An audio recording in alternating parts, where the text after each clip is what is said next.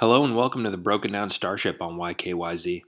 In this broadcast, I'm continuing my series on the fake moon landing theory, and I'm going to talk about a weird aspect of this supposed conspiracy, and that is that the famed director Stanley Kubrick helped create the hoax. Some conspiracy theorists contend that the famous director produced much of the footage for Apollos 11 and 12. They basically just point to the fact that Kubrick had just recently finished his seminal space movie 2001 A Space Odyssey. The legend goes that when the film was in post editing, Kubrick was approached by the government to help fake the moon landing. Now, where the conspiracy gets real crazy is that some believe Kubrick tried to tell us this in one of his other movies, The Shining. It goes like this In the novel, the room to be avoided is room 217. Kubrick changed it to room 237. Why would you make a change like that? Because the moon, on average, is 237,000 miles from the Earth.